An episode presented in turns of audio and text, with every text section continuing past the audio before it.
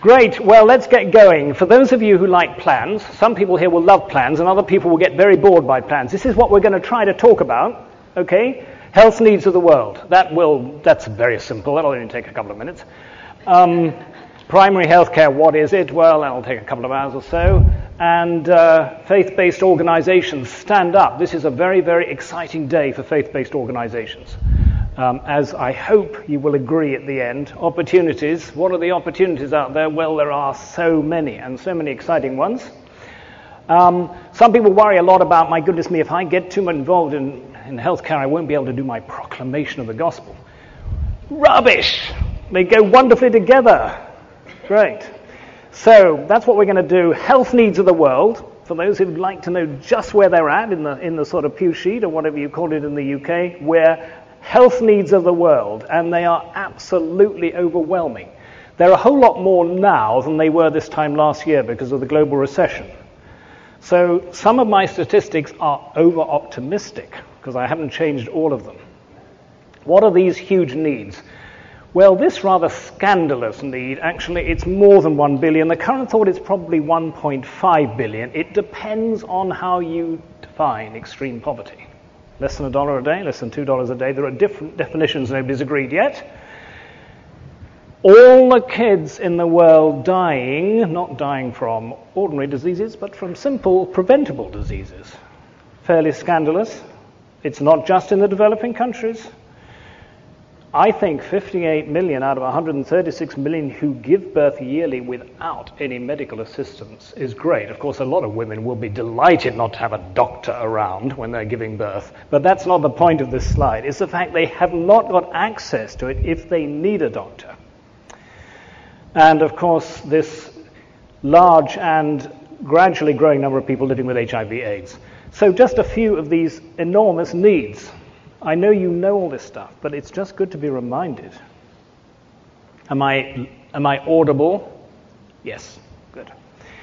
Uh, the health needs, I mean, this is a cute little picture, isn't it? This was taken by a Save the Children Fund person, I think, in Niger. But of course, he's drinking water held by his older, well, I think actually by his grandmother. Children, his parents have died, and the water's coming from this filthy place where all the cattle go. So the health needs are huge. Now, the other worrying thing is that it's not just the health needs that are so, so huge, but it's the access is so terrible. So 1.3 billion people lack access to basic health care. They're not rich enough, they're not brave enough, they're not near enough, they don't speak the right language, the health facility doesn't work down the road. Five miles is too far if you're with a very sick child or you are very sick yourself. So, one fifth of the world, that figure has also gone up since I did this. One fifth of the world has got no access to affordable healthcare. That is pretty scandalous. They're not all in developing countries. Some are in your country and some are in ours, the country that has Liverpool and London in it. So, guys, this is the message that healthcare is not working for the people who need it most.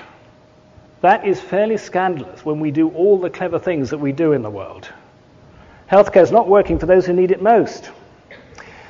Uh, including this girl who is looking bewildered because she's carrying a little baby brother who is seriously ill, and the health center is five kilometers away. Will she get there? It's very hot, and she doesn't know if it'll be open. Also, will they be friendly when she gets there?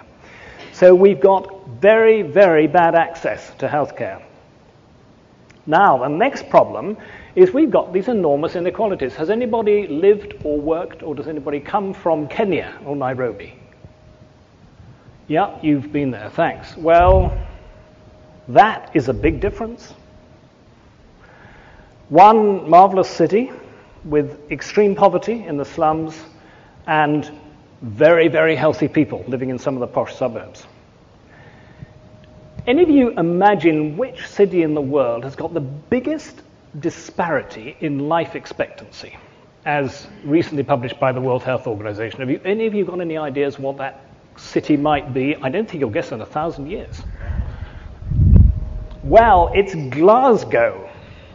It's Glasgow in London. If you drive from the posh suburb of Lenzie through to some of the what we call heartbreak uh, estates in the city, there is a difference in life expectancy of 27 years.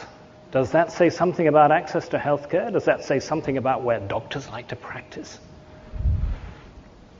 And in the US, I'm not going to get involved in that one. I'm just going to go to the nice session later today to learn all about your healthcare system. I think I know a bit about it, and I think I've got my own views, but I'm prepared to change them. Anyway, so there are these huge inequalities. World Health Organization's from last year's World Health Report so reliable. Okay, so we got the huge needs, we got the bad access, we got the big inequalities, and then we have got too few health workers. Anyone, anyone want to guess what the current figure is of the number of healthcare workers that are lacking in the world? The number of more doctors, nurses, and midwives we need? Any thoughts? A few thousand? Hundred thousand? Well, the latest figure is that. We are 4 million, that's about the population of New Zealand. We're 4 million short of trained health workers, doctors, nurses, and midwives. Thank God the world can do quite well without them at all, which you will see in a moment. But it's still scandalous. So some very clever person who was doing mathematical modeling said, well, I think probably by the year 2030 we might have enough of these people. That was very optimistic and there wasn't much evidence. 2030, that's a long way off. We will probably never have enough trained health workers because we are so behind. Also, doctors love BMWs and tertiary hospitals. A very deadly uh, attraction especially when the people who most need them are not anywhere near those special hospitals. So, those are the key points. Have we really grasped this? I haven't grasped this. So, what is the result? This was a quote from an article in the Lancet Medical Journal in 2004. Just read it while I have a, a swig of water uh, because it gives you an impression. Has anybody ever been in a situation where they have felt completely overwhelmed by everything that is going on? All the people who go to the hospitals, all the people who are sick, how they feel, the exhaustion, the being overwhelmed? Okay.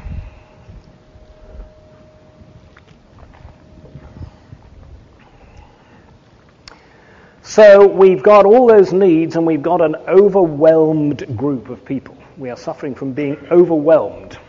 I like being underwhelmed, which was a wonderful word which somebody invented recently and told me about. I said, she said, I'm feeling underwhelmed. I said, you lucky person. Great idea. Uh, but that's not the situation for so many people. So what can we do about this? If we were had a little longer and, uh, and we were a little bit, actually, we're now quite a large group, we could talk about your ideas. But this is where we come on to primary health care. Who is involved or would like to be involved in this room in primary health care? Yeah, great. Well, anybody who isn't, well, we'll just. I've got a rope outside. I'll just tie you guys up. That's fine. Um, I don't think it's going to be long enough. Right. So, what is primary healthcare? By the way, primary healthcare is not lots of things, but I'm going to try to condense it down to a 31 page description of what primary healthcare, which WHO put out in 2003. It was very long and very complicated. By the time we, most of us had read it, we hadn't a clue what primary healthcare was. So this is a little bit of a simplification, all right?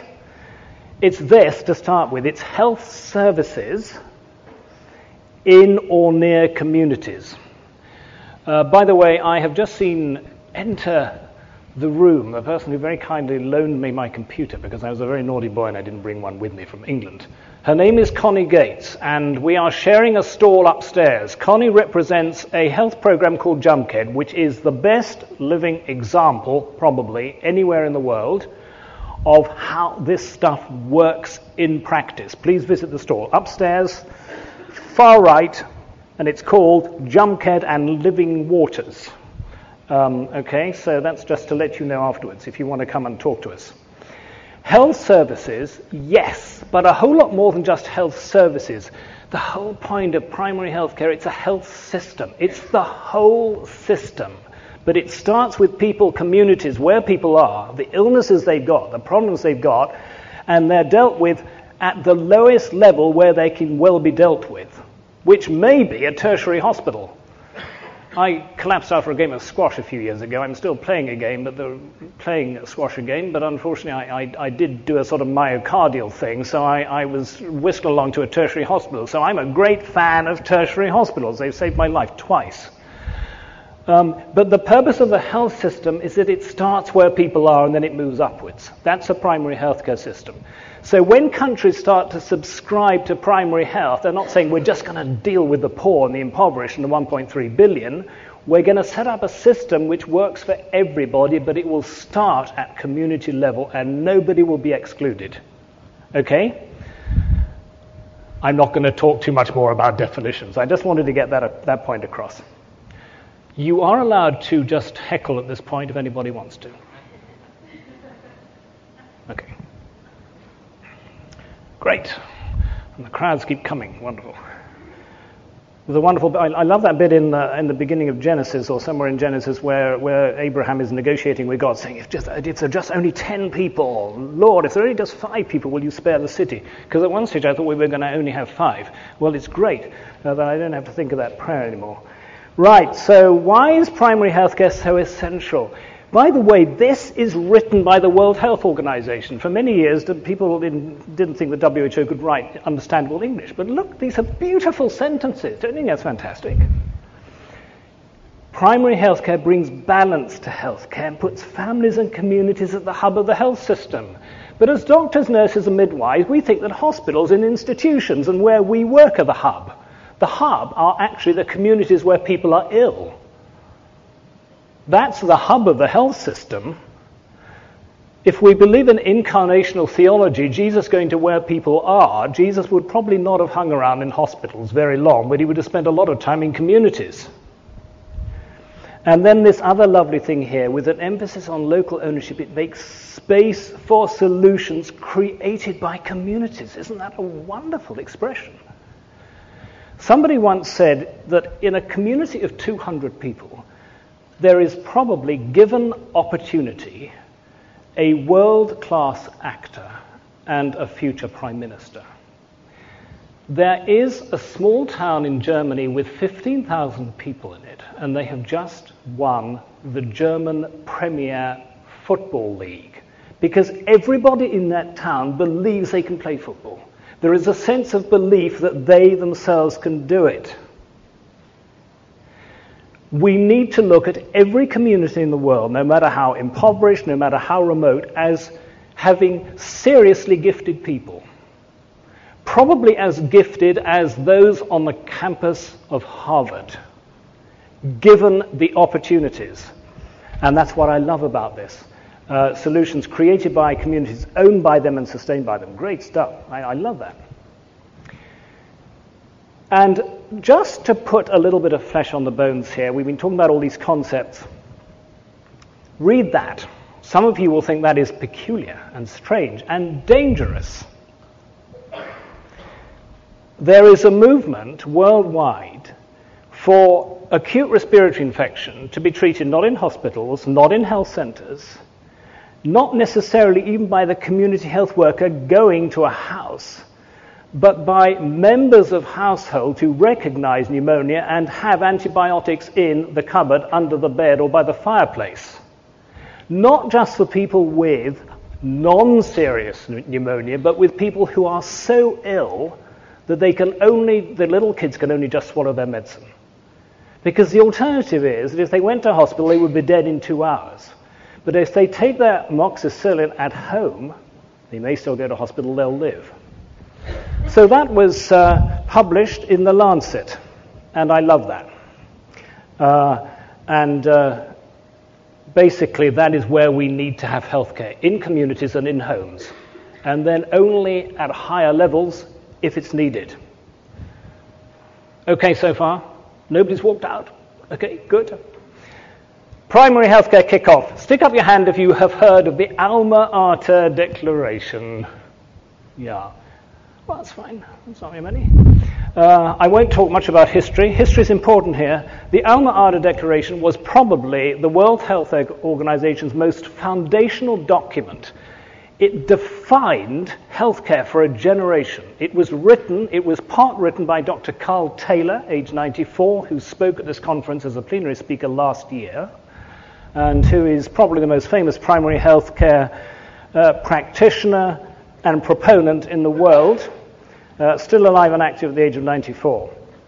And he was one of the authors of the uh, famous Alma Ata Declaration. Basically, to cut a long story short, 134 member states got together in the uh, city, what is now known as Almaty. Uh, they signed this amazing declaration, and the idea was to have health for all by the year 2000. And I dragged my family and uh, my three kids and my wife to the other end of the world saying, and I resigned my job in family practice, and my father thought I better put my son in a lunatic asylum. Why is he give, giving up a good career? And it was because God used health for all by the year 2000 to call me abroad. Very exciting days back in the early 80s. However, things did not work quite as planned. We'll come to that in a moment. I'm just going to run through this very quickly. I know this is a little bit basic for some people here, but I just want to say what, what was all the stuff that we got excited about? What were all the things that we were involved in? Uh, just as we go through this list, see if that is your interest. This may be one of your interests, in which case, let's talk about it. By the way, at the end of this, I'll put up an email where you can get in touch with me and we can discuss it. So, health education. That was one of the key things of Alma Ata, still is. This is still a core primary healthcare activity. Good nutrition. Uh, there have been some scary statistics from, uh, from, UNICEF recently that the situation with nutrition, there are more hungry people in the world now than at any time in the last 30 years. That was announced last week. There are more hungry people in the world now than at any time in the last 30 years, partly because of the economic downturn. Uh, I'm not going to say because of the bankers, I wouldn't be allowed to do that. Um, so, malnutrition is a very, very serious worry, cont- continuing to be safe water and basic, basic sanitation. I have never ter- been terribly interested in lavatories, restrooms, and johns, which I think is what you call them in the UK. We call them toilets and loos, but let's call them latrines, basic sanitation. But it's fantastically important for the, for the techies amongst us. Water supplies, maternal and child health. We looked at all those incredibly, incredibly grueling statistics. But Millennium Development Goals. Stick up your hand if you know about MDGs, Millennium Development Goals. By the year 2015, we've got eight Millennium Development Goals we're all meant to reach. We're not going to reach them. Number four is child health. Number five is maternal health. So all the stuff to do with mums and children. There's a, a photograph I took of one of our health workers a few years back, weighing a nice, healthy little baby. Uh, and then there were then there were four more. Let me just run through these immunizations. Extremely important, not necessarily terribly exciting, just sticking needles into people who don't want to have needles stuck into them. Absolutely life saving. Uh, a very important part and an increasingly important part of primary health care. Locally endemic diseases, all kinds of exciting things. There are now eight neglected tropical diseases which the World Health Organization has flagged up. I won't bore you with all the names. Schistosomiasis is one, onchocerciasis, and so forth and so on, they affect one million people, and they are all easily treatable if you've got good and effective primary healthcare programs. Uh, just two more. Treatment of common diseases and injuries. If people are ill, if people have hurt themselves, they want to find somebody who can put them right. So primary healthcare has got to be about diagnosis and treatment, but it's much more than that, but it's got to be about that as well. And guys, having a central medicines, pharmacist here, anybody interested in? Great. Can I just say, pharmacists are hugely needed in this whole new emerging uh, healthcare paradigm that's going forwards because they are so crucial. Uh, DOTS treatment for TB, DOTS treatment uh, for psychosis in communities, mental health. Anybody here interested in mental health?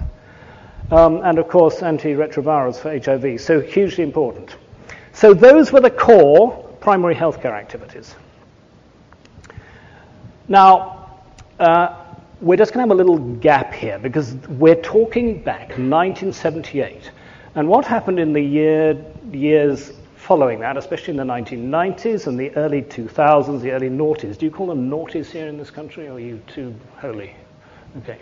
Um, uh, in the early, in the 90s and the early noughties, we had loads of exciting vertical programs. Vertical programs are very important. You do your malaria, you do your HIV, you do your river blindness, uh, you do your Roll Back Malaria, you do this, that, and the other, and you have shafts of light coming from heaven down to people who have got trendy diseases with wonderful donors giving money for them. I'm not actually trying to be cynical. It's fantastic. But if you don't have a trendy disease, and if you're not in a shaft of light of a vertical health program, you are in trouble because you've only got diarrhea, you've only got acute respiratory infection, you've only got something else you're going to die from. So there was an enormous emphasis on vertical programs, and actually they're great. But the primary health care, how you integrate them all at community level, was left high and dry somewhere else, and people forgot about it. But, but, the great thing is, uh, three or four years ago, there was a new Director General of the World Health Organization called Dr. Margaret Chan. Has anybody met or known about Dr. Chan? She's a very inspiring woman. Uh, one of the, of course, she's been doing loads of things. She's had to deal with serious things like SARS, less serious things like swine flu, which I had uh, two weeks ago. I haven't got it now. Um, please talk to me afterwards. And I did wash my hands after breakfast. Um, and Margaret Chan has said, right, we did all the primary health care. We need to do it again. This must be the foundation of global health in the future. And that was just one of the things she said. She said this a hundred times in different situations. She said that in Argentina in 2007. So we're back again with PHC being at the top of the health agenda. That's very exciting remembering that it's services and systems. But it is very different now from 1978. I was going to say, stick up your hand if you were alive in 1978. Yeah, I'm going to say that actually. Stick up your hand if you're alive in 1978. Ah, fabulous. Right, okay. That's terrific. Um, but things are very different now. We've got all the same problems, but we've got loads more problems. We've got all these. Some of these things are good, of course. Emerging tiger, tiger economies are good. Uh, some of those things are simply uh, uh, atrocious, uh, like, the, like terrorism, of course, climate change, and cutting down trees. But we live in a different world. So, primary health care and community based healthcare by the way, Connie, uh, Connie Gates from Jamkhed calls this community based primary healthcare. I like that because primary healthcare is centered on communities. I'm just going to call it PHC, a bit quicker. Um, we've got all the non communicables. More people are dying in the world now from non communicable diseases than they are from infectious diseases. So we do the infectious stuff, yes, but in primary healthcare, we've got to do the non communicables as well. Uh, Diabetes. I have always found diabetes far too complicated to understand, and I've never, I've never known if that's because I'm extremely dim or whether diabetes is just extremely complicated. But it's becoming one of the most important illnesses in the world. A lot of it can be diagnosed and treated by community health workers. So we've got diabetes, we've got stroke. I'm currently working uh, with a friend in Mongolia with nomads, the nomads are dying from strokes because they have hugely rich diets in cholesterol and salt.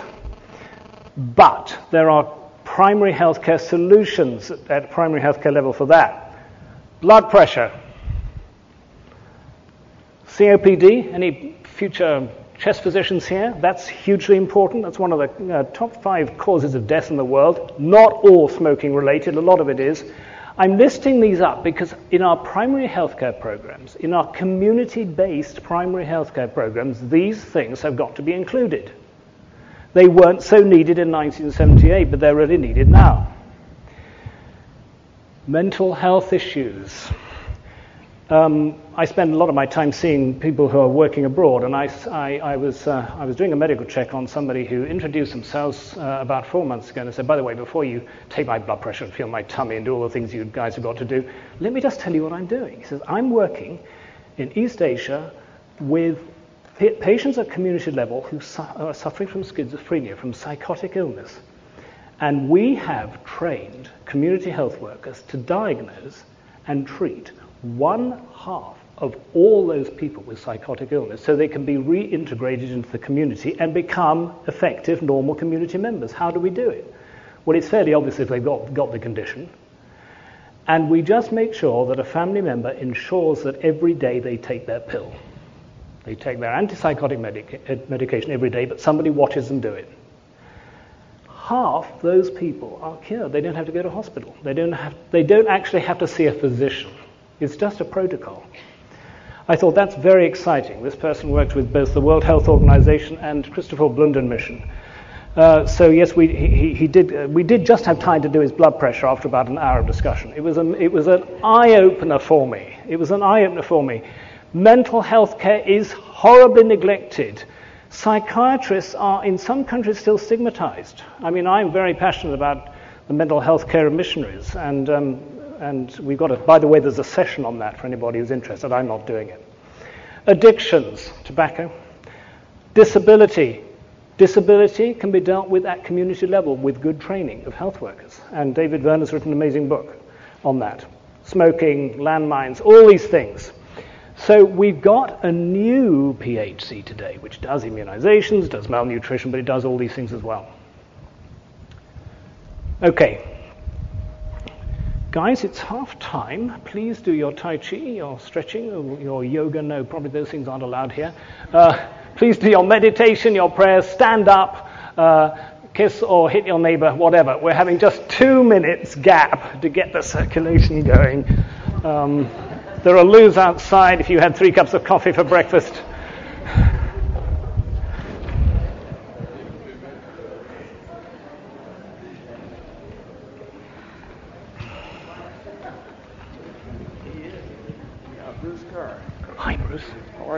Fine. I brought this for you. Oh, Bruce, that's marvelous. I have. Uh, yes. If you want to make an announcement, I've got probably 50, well, maybe not quite 50. I've got 25 copies. And uh, the first 25 people who want them here, I've given them out. I brought 200 copies, but I don't have all of them in the room right now. Bruce, which is your stall upstairs? Uh, I don't have a stall. Right. Uh, While you're doing your exercises, I just have a, an announcement here from a friend of mine called Bruce Carr uh, on a. Can you just give a? Uh, this is a special thing. He, I, have I've had a bribe of $100,000 for this announcement, which is great. It's paid for my, it's paid for my nice hotel. Bruce, do you, get, do you want to just do okay. 20 seconds? All right. I'm not a physician, but I may be going to medical school someday if my family follows through on my request when I die that uh, my body be donated for uh, so the future doctors can uh, learn their basic anatomy.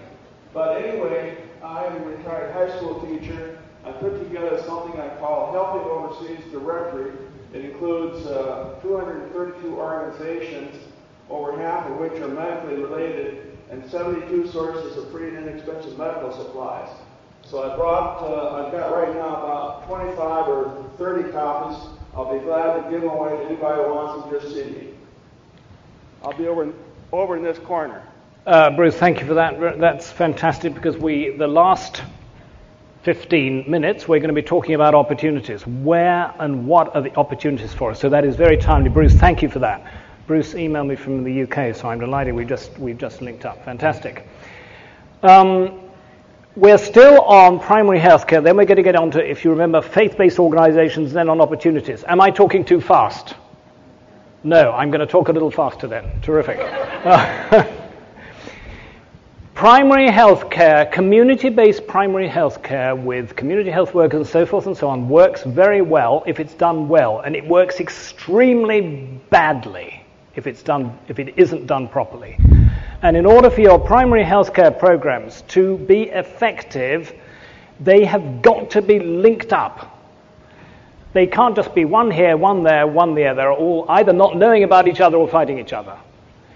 They have got to be well documented. If anybody here is into wanting to document, write, operational research, get stuff down, uh, is, in Myers Briggs terms, an ST, somebody who wants to get the detail down. This is extremely valuable in primary health care. We need to make sure that these programs work better than they do. A lot of them are only getting 3 out of 10, and they should be getting 8 or 9 out of 10 for effectiveness, so they need to have their capacity strengthened. We need to do stuff that is evidence based. It's amazing how much stuff a lot of us done in the past which is not evidence based, and it's been a blind alley. We need to make sure that the interventions, the things we do, are based on, if not random based controlled trials, if not RCTs, then at least on what is perceived to be best practice. And we need to work with government. A lot of us Christians think we've got to do our little Christian thing on the side. Well, that's sometimes what God calls us to do, but actually, we're meant to be brave and we're meant to do our healthcare programs in association with other people who may not agree with us. I heard a fantastic talk from an AIM, AIM missionary this time last Thursday who said, What we do is to work in the overlap. We will work with any organization, whether it's a government, or this or a that or the other, where there is an overlap. We need to do that in our primary healthcare programs. We must not be isolationist. We must be effective advocates. We must help others to do it well, but we must always relate. And that is the key. That community members must be the key players, not the doctors, not the healthcare professionals, not even the anthropologists and the sociologists, though they are very important. But it is the people themselves, and that is the heart of primary healthcare. I think probably most people agree with this so far, but if you don't, that's fine, and we can talk afterwards.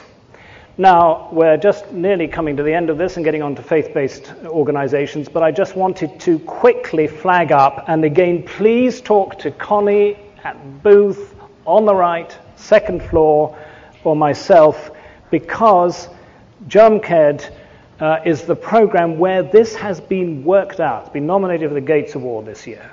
Covers uh, half a million population. The community health worker, okay? And who are these people? This is very quick, this slide. Um, CHWs are becoming absolutely crucial to the new primary health care, to the revitalized primary health care. People elected and trained within their communities, not outsiders, but insiders, so well trained.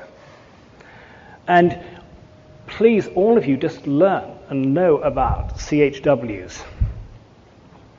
And is the news all good? The news is not all good. If you have community health worker programs which are badly managed and where the CHWs are badly taught, you have a disaster on your hand, a public relations disaster, and people are not helped in their health. But if you have programs that are well managed, and if you have community health workers that are well trained and continually trained, and you have good monitoring and evaluation, you have got a magic bullet. It's difficult, but you've got a magic bullet. Um, I love that. That comes from no less a journal than your famous New England Journal of Medicine. Training of community health workers should be undertaken even in places where physicians are abundant. Isn't it great to have a doctor say that sort of thing? Realizing that non doctors, community health workers, community people themselves can do a lot of the stuff better than us doctors because we get hijacked into the high tech and the complicated and the big picture rather than knowing how to deal with stuff at community level. And that's all to do with non communicable diseases. So I love that. That's, that's, a, that's a, crucial, a crucial thing which I read recently. Love that. A famous picture from Where There Is No Doctor. Do you all know the wonderful book called Where There Is No Doctor, published by the Hesperian Foundation? Fantastic. It's in 100 million copies have been made, 30, 50 languages, I can't remember. Terrific. Comes from there. Love that picture. Right. So, help. We've got 20 more minutes. I have to go faster. Um, we're talking about these wonderful things, boring words, and we get sick of the words sometimes, but actually, this empowerment thing, this transformation. We're not plonking people. Is that a rude word here? It's probably slightly rude in England. We're not dumping people and supplies and ideas and other things onto communities, we are working with communities to facilitate a community response. To visit the community, learn from them, talk to them, saying, guys, what are you interested in? What do you do? What are your strengths? Who are the guys here who are good at telling stories? Who are the people who are good at dancing? Who are the people who can motivate a community? We work with them. We work with the community leaders. And we find that this community is a whole group of people with fantastic gifts who can do most healthcare themselves with appropriate training of their own elected community health workers. Um, and that's empowerment. And then, of course, this leads to a radical change in the way people think. And above all, what they think is, I, we, our community can do it. Fantastic. It's not delivery. Of course, some of this stuff is delivery, giving jabs is. Some of this is delivery, but primarily it's those things. Wonderful. Okay. I was going to call this section um, UFOs because sometimes in the past, faith based organizations have been a little bit like UFOs. Strange things that sort of float around on the edge of the healthcare system and nobody's quite sure if they exist or what they do. And, you know, the, the, the main stuff is done by governments and secular humanitarian agencies. And the faith based guys have been a little bit on the edge. It's no longer like that. It's no longer like that. So we're going to talk about faith based organizations. I'm going to use the term FBO. It is politically correct. Of course, the great majority of people who work with faith based organizations are committed Christians. Not all, but the great majority. Now, this is where we come on to an interesting piece of information. The World Health Organization, which is committed to work with governments, a few years ago thought, well, there are these things called UFOs, FBOs, and they probably do, do a little bit of health care. So they commissioned some research. And this was the research that came out. Don't you think that's incredible? About half the healthcare in sub Saharan Africa is actually provided by Christians and church based institutions. The World Health Organization was so astonished by that fact and slightly red faced that they decided to call a consultation on the role of faith based organizations. I was a very lucky boy. I was, last, I, I was asked to go along to this uh, and participate uh, and speak at it. And um, we had two fantastic days with uh, uh atheists, agnostics, uh, Jews, Christians, Muslims, Hindus, all around the table saying, How can we do this stuff together? Isn't that exciting? And of course, the Christians started to take the lead because often basically created in the image of God and being in touch with God, hopefully. I mean, not as much as we would like. But we therefore have got access to God's ways, God's creative energy, God's understanding. So, of course, we can start to help lead this process. So, these were some of the recommendations that came out of it. Guys, you FBOs have got a vital role to play. Great to hear that. The second most senior person in the World Health Organization said in the middle of this consultation where you're not even allowed to have a prayer meeting in the building, he said, this is, this is a deputy DG, he said, I wish we could start every meeting in the World Health Organization with prayer. You see, the great thing is that these big international organizations are getting more and more people of faith coming into them from Africa, Asia, and Latin America, which is fantastic. FBOs have a vital role to play. But they've got to up their game. They've got to do stuff better. They've got to link together. They've got to stop being so isolationist and protective and apologetic. They need to stand up and be counted. Uh, in England, we're extremely good at apologizing. I could, I could think of about five things I could have apologized this morning. I'm very sorry I don't speak American properly. I'm very sorry I didn't bring a computer. I'm very sorry I'm English. I'm very sorry I don't come from Liverpool. Uh, all these sorts of things. Um, but you know, as Christians, we are forever apologizing to people. Or we have an apologetic spirit. We're not meant to be arrogant, but we're meant to stand up and be counted. We need to not be scared of government, but we need to say, Thank you, Lord, you made this government. Okay, uh, there's a lot of corruption there. There's corruption in my heart as well. Never mind. You made them. We will work with the government. We will integrate. We will take the lead. We will not be scared. And that is such an important thing, we shouldn't be intimidated. So at the end of two days, a, there, is a small report that came out uh, after this. We had uh, this, this start of WHO seriously engaging with faith-based organizations. Great, this was marvelous. I'm just going to skim over that because that's not so important. Um, they then did a similar thing with NGOs, but I'm wanting to just keep to the faith stuff. Right, this week, uh, finishing today, a colleague of mine, Dr. Nick Henwood, who would be here otherwise, has been at this conference because WHO and a very exciting new emerging organization in the States, based, based in Washington, have decided that we need to document all these primary healthcare programs. There are thousands, tens of thousands of church based primary healthcare care programs all over the world, but nobody knows about them apart from themselves and their own supporters. So we need to have them documented. That's what's happening this week, coming up with some uh, hopefully very simple way of doing it. Well, so all these openings are coming in the, in the, in the big organizations. But uh, the scary thing is, uh, you know, doors, the, these doors out here are pretty straightforward, but you know, revolving doors, doors that you sometimes get stuck in or you, you go up to them and you find you can't get out again. The revolving doors. At the moment, the, we've, got a, we, we've got an oxygenated atmosphere as Christians in global health. But it's possible the oxygen will get turned off. It's possible the doors will revolve and we will not be there forever. So this is the time. That's why we're calling this Carpe Diem now. Seize the moment. Um, because all these things are going on. The faith-based consultation, then WHO had this one wanting to get all the NGOs involved, which uh, we were also involved with in Community Health Global Network. There's an amazing guy used to be the uh, chaplain at the White House called Ted Karpf, who is a member of WHO, an extremely influential person there. He has written a fabulous book on decent care in the midst of HIV AIDS. It's just been translated into Arabic, Chinese, Russian, eight languages, published by, uh, supported by the Ford Foundation, published by WHO.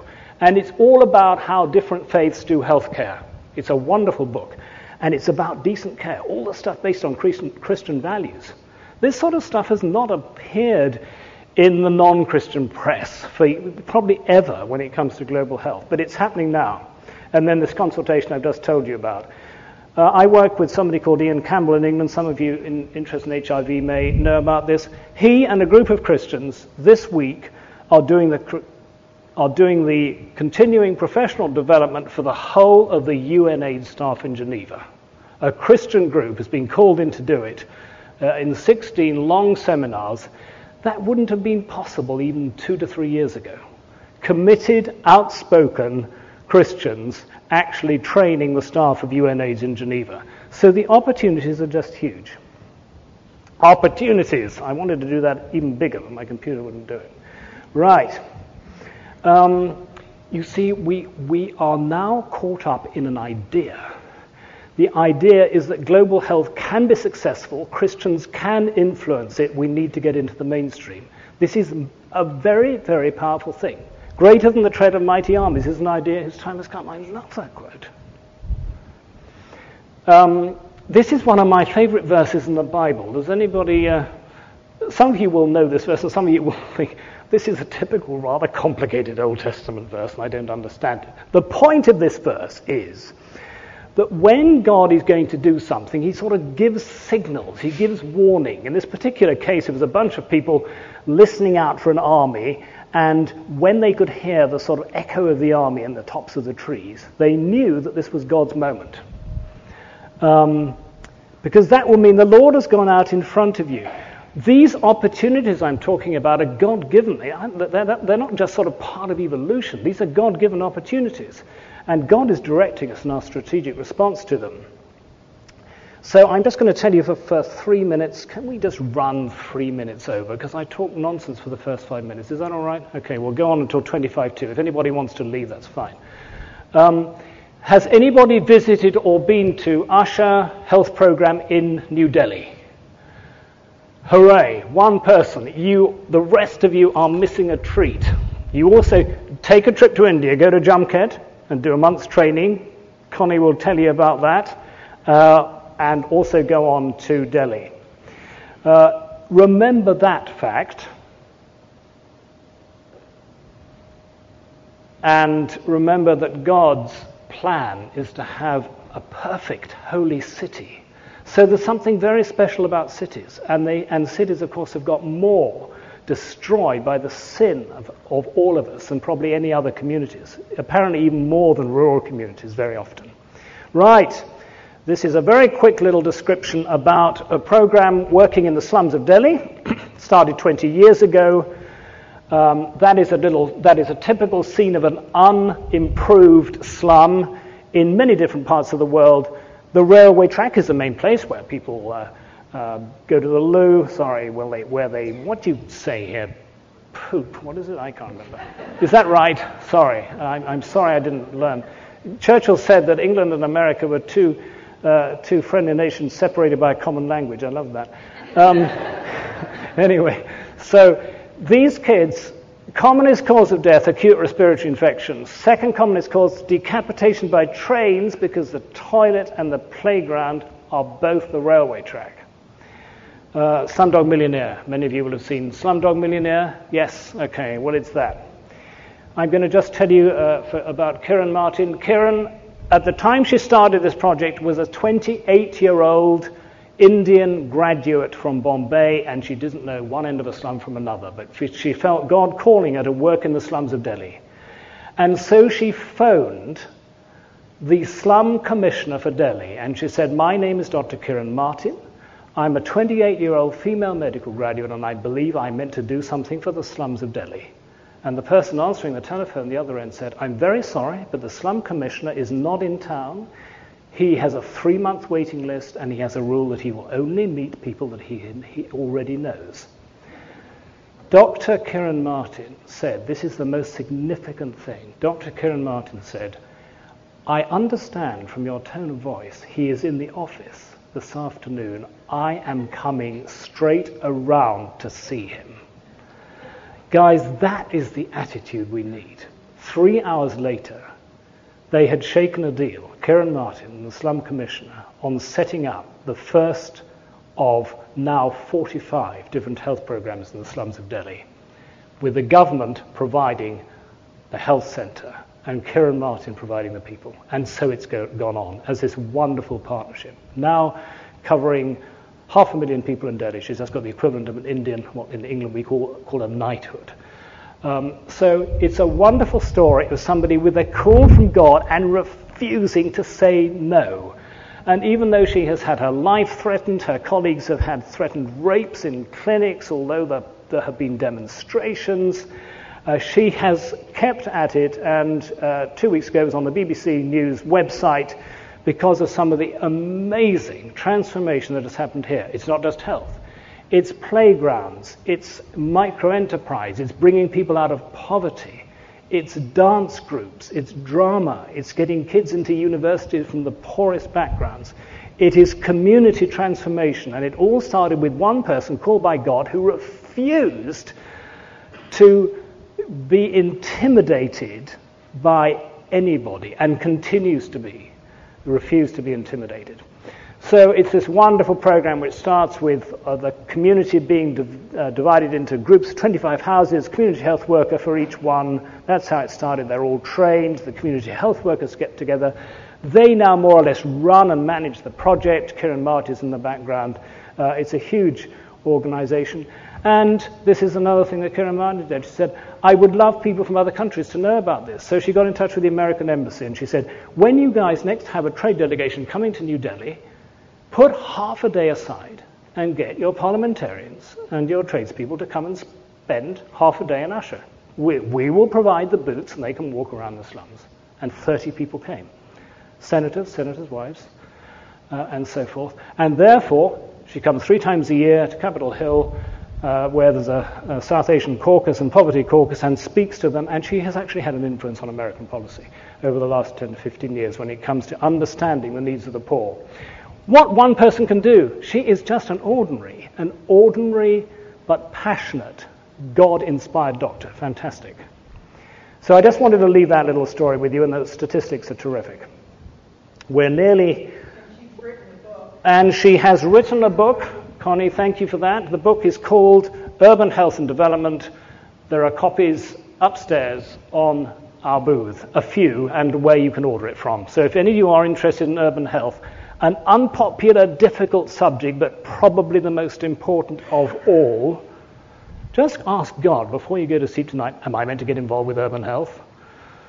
And you may have a heart attack if he starts, he starts to say yes, but it is so needed. Right, so opportunities, yes, the Nazareth Manifesto, we all know that. But do you know what happens? If you, if you read on in Isaiah 61, uh, it doesn't just stop. It doesn't just stop about all these things we're meant to do for people. This is what it goes on to say. So that they will rebuild the ancient ruins. Who are they? They're the poor, the broken-hearted, the people who've had freedom proclaimed to them, the blind, and those who've been in darkness. They will rebuild the ancient ruins. They will renew the ruined cities. Guys, this is the theology of empowerment. It's straight from the Old Testament. That the very people that God ministers to are the people who rebuild the cities, who help to set up the New Jerusalem, I find that amazingly and wonderfully exciting. I think that is the most, most thrilling thing about incarnational theology. It's the people themselves who've been at the bottom of the pile who rebuild the cities. That is wonderful. Um, right. The last, the last five minutes. Do any of you know a ridiculous English television program called Monty Python? Now for something completely different. Usually starts like that, yeah? Okay. Uh, so all the things I want, hold on to all the things we've been talking about, but I'm just going to say a few things now which will please some people and shock others. But I'm going to say them anyway because I think they're really important. We are living in an extremely diverse world. A hundred years ago, if we were Christian doctors, we would probably go and start up or work in a mission hospital. And thank God there are loads of these all over the world, and there are more than ever. And it's a hugely important area. But we live in such a diverse world. We come from such a variety of backgrounds. We've learnt so many skills that a lot of us are going to need to think out of the box and get out of the boat. And sometimes that means messing up our careers. The great thing, of course, is that if God leads your career, it's not messed up. It may not approve to your parents and your very serious older sister, but it won't be messed up if God's in charge of it. Um, and of course, we're encouraged to get out of the boat. The Bible doesn't talk very much about boxes, but it talks about boats.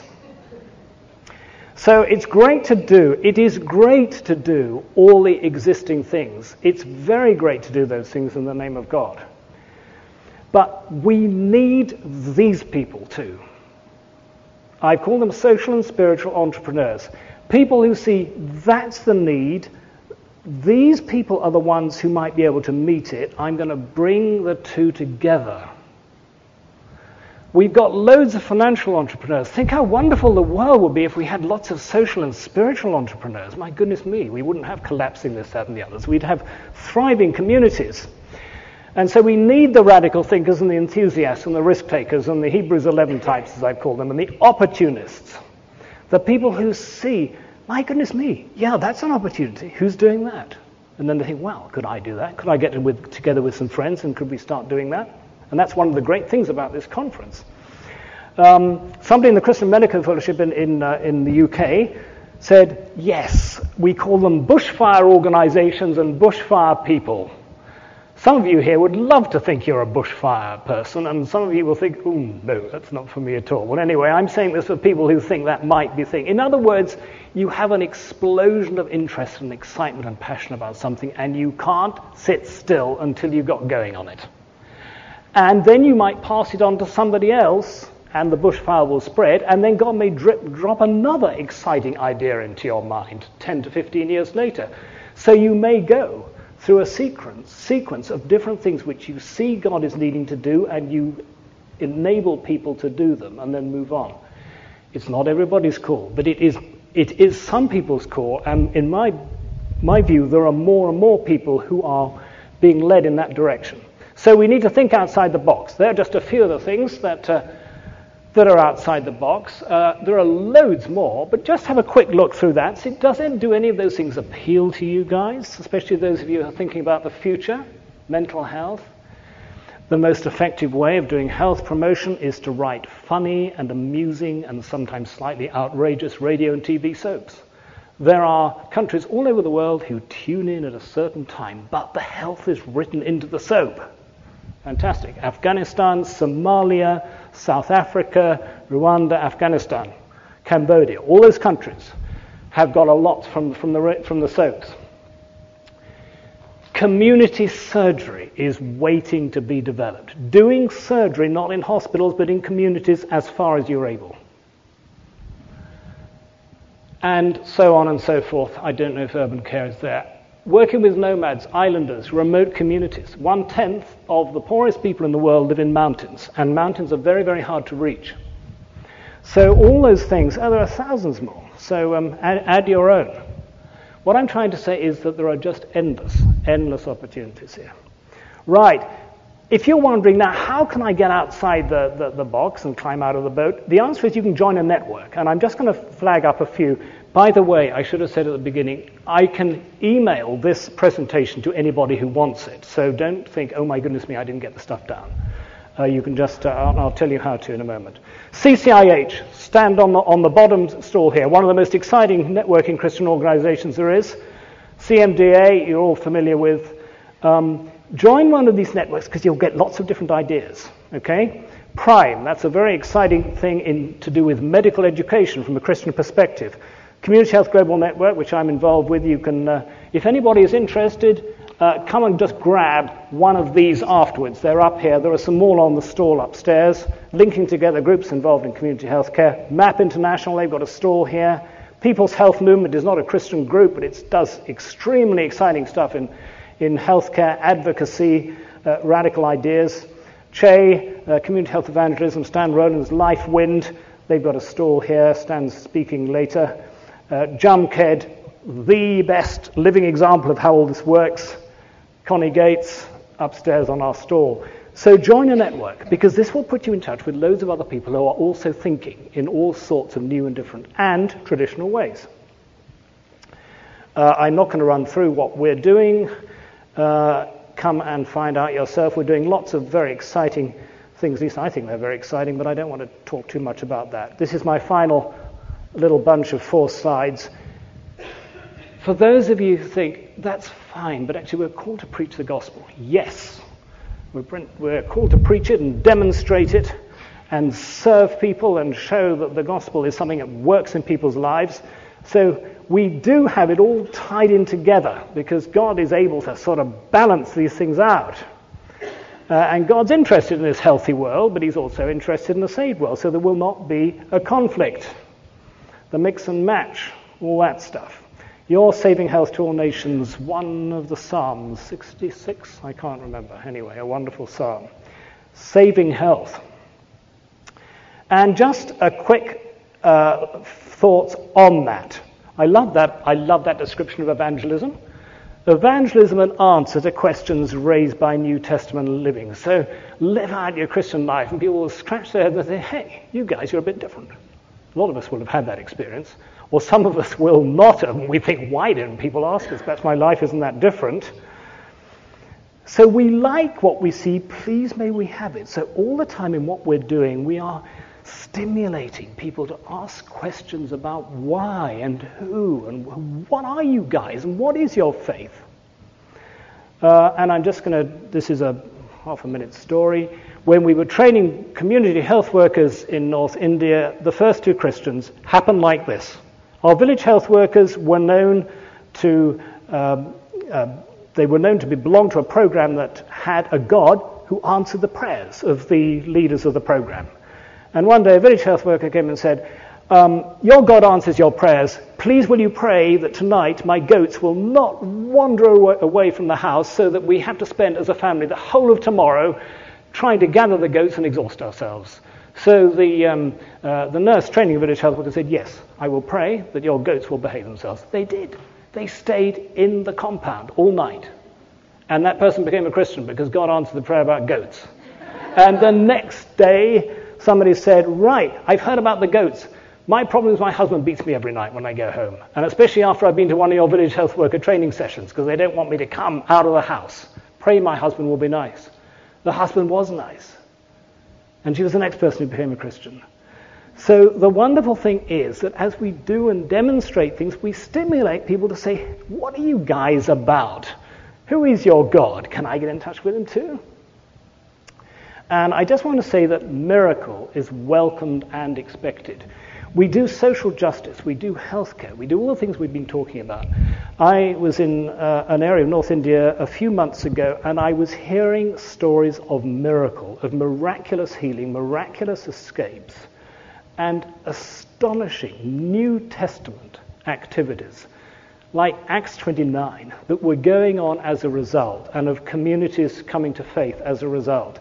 So we mustn't forget that God is still active in miraculous ways in different parts of the world, and that's another thing we need to tie into and get excited about. Uh, and when people see miracle, they say, Yeah, our God is greater than our God. We like what we see, please may we have it. Uh, and my final slide here it's very easy to get excited and to say there are all these opportunities. Guys, it's really tough to do it at the front line. And here is uh, a Ugandan running along the sticky soils of East Africa. Uh, he's, he's running, and it's very hard to keep running because your shoes get all jammed up. And he's also leaping with excitement because it's worth doing it because of the rewards you see, but it's still difficult and exhausting. So remember the shoes, but guys, also remember these opportunities. Um, I don't think we've got time for questions. We've run on. Um, just three things for you to know about. Uh, a book upstairs on how to set up health programs, a book on Jamkhed at the same stall, uh, the Health Network. Please just come and take one of those. Um, those of you who are interested in the healthcare of missionaries, that's also what I do. There's stuff upstairs about that. And I don't mind you emailing me if you don't mind not getting an answer for two weeks. Um, and you are more than welcome to, uh, to be in touch. And I'm just going to say a prayer to finish. Uh, if anybody wants to leave for the next plenary, please go. Lord, we thank you for your world, and we thank you for what you're doing in your world, and we thank you that you've called all of us here to get involved in some way with it. And I, I just pray, Father, that we may all just discern your word to us, where we're going, what we should be doing. And Lord, we pray that we would have the persistence of that, of that kid who's running along those sticky orange African soils, and we would not give up. We wouldn't be deflected by mortgages and relationships and student debt and worries about our family and our parents and discerning what you want us to do. We commit ourselves to you and say thank you in the name of Jesus Christ. Amen. Thank you.